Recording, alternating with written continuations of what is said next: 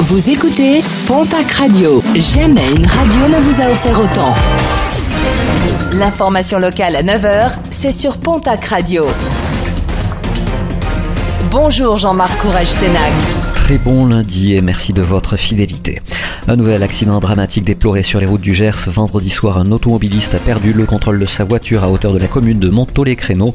La voiture a effectué plusieurs tonneaux avant de s'immobiliser. La passagère du véhicule, une femme de 45 ans, a perdu la vie dans cet accident. Un appel à témoins a été lancé par la gendarmerie du Gers. Une femme de 67 ans retrouvée morte dans sa voiture samedi sur le secteur de Navarinx. Elle faisait l'objet d'un appel à témoins après une disparition signalée la veille. La victime a été retrouvée au volant de son véhicule dans un une enquête a été ouverte par la gendarmerie des Pyrénées-Atlantiques. Une mère de famille paloise prochainement présentée devant la justice. En juin dernier, elle s'était rendue au commissariat de la ville pour s'accuser du meurtre de sa propre fille. Une fille finalement retrouvée en pleine santé par les policiers. La mère de 40 ans, placée un premier temps en psychiatrie, a été placée sous contrôle judiciaire dans l'attente de son procès pour dénonciation mensongère.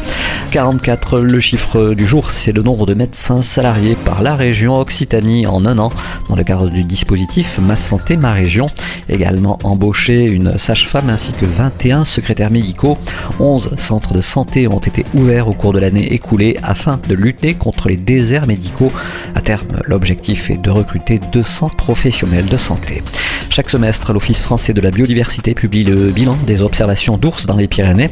En l'espace de 6 mois, pas moins de 119 photos et vidéos ont été collectées à l'aide des 29 caméras automatiques dispersées dans leur zone d'habitation.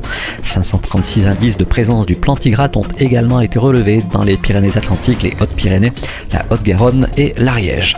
Et puis en sport, football, Khalid Boutaï pourrait être la prochaine recrue du Pau FC. L'international marocain de 36 ans est libre de tout contrat après son passage au Paris FC. Ce dernier a notamment marqué par moins de 36 buts en 126 matchs de Ligue 2. Le Pau FC qui a perdu samedi soir face à l'équipe de Niort lors de match amical des fêtes de 1.